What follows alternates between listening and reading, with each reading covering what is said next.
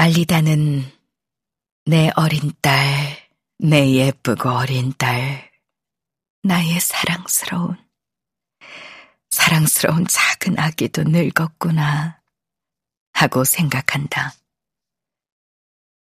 딸에게도 세월이 유수처럼 빠르게, 정말 무섭도록 빠르게 흘러버렸구나 하고 그녀는 생각한다.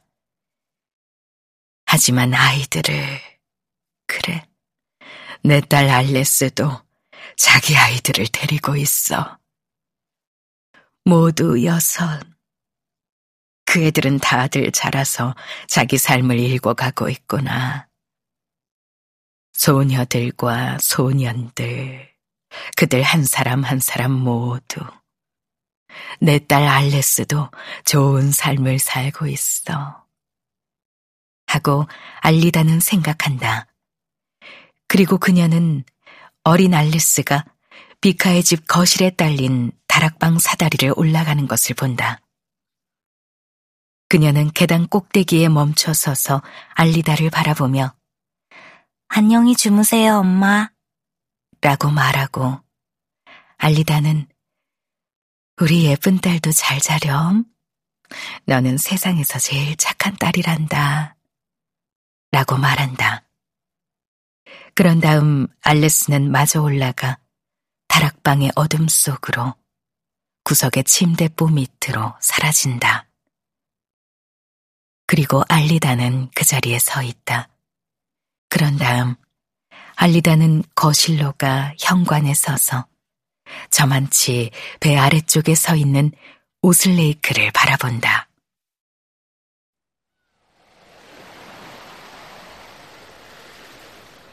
저희는 몸이 건장하진 않고 아주 강인하지도 않지만 머리 오름 굵고 턱 수염은 덥수룩하며 여전히 검어. 머리털과 턱 수염 둘 다 여기저기 새치가 몇 가닥 있긴 하지만 내 검은 머리도 마찬가지지. 하고 알리다는 생각한다. 그리고 그녀는 오슬레이크가 저만치 서서 그의 보트를 바라보는 것을 본다. 저기 서서 뭔가 굴돌이 고민하는 모양이네. 하고 알리다는 생각한다. 오슬레이크는 지금껏 내게 잘해주었어. 하고 그녀는 생각한다. 나와 아기 시그발이 오슬레이크를 만나지 못했다면 어떻게 됐을지. 별이 빈의 선착장에 있을 때 우린 기력이 다해 비참한 몰골이었고, 난 죽기 직전까지 굶주리고 지쳐서 부두 창고에 기대 주저앉아 있었지. 그런데 그때 오슬레이크가 갑자기 나타나 날 내려다봤어. 아니, 너 알리다 맞지? 오슬레이크가 말했다. 알리다가 올려다보자 너, 나 기억 안 나니? 그가 말했다. 알리다는 그가 누구인지 기억하려 했었다. 오슬레이크. 그가 말했다. 나 오슬레이크야. 비카에 사는. 그가 말했다. 듈리아의 비카 말인가요? 그녀가 말했다. 그래. 그가 말했다.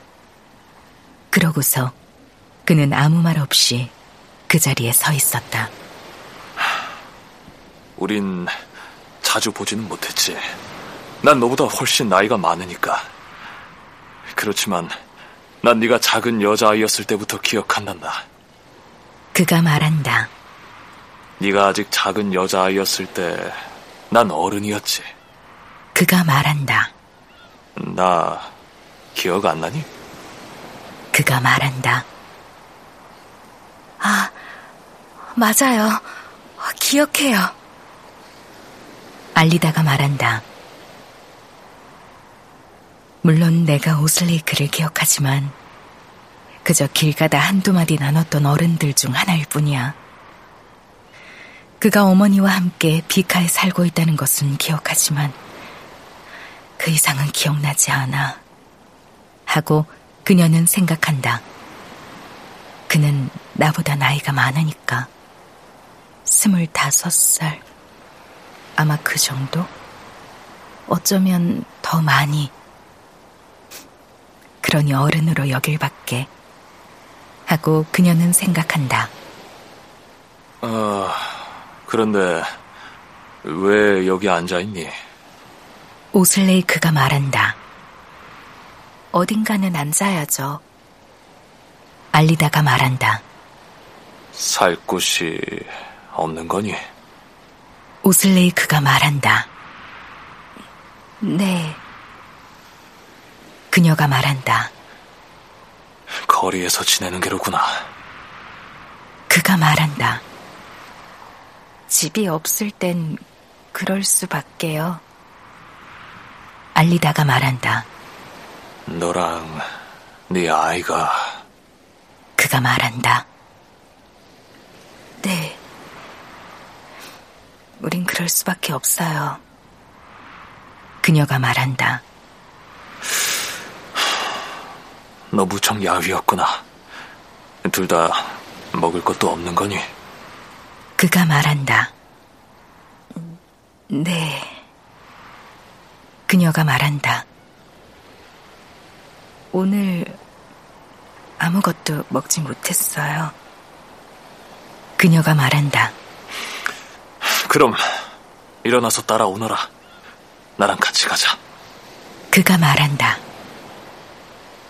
오슬레이크가 그녀의 팔 아래를 잡아 서는 것을 도와주고 그러자 알리다는 아기 시그바를 안고 일어서는데 그녀의 발 아래에 그녀가 지니고 다니던 두 개의 보따리가 있자 오슬레이크가 저것들이 내 것이냐 묻고 그녀는 그렇다고 말한다.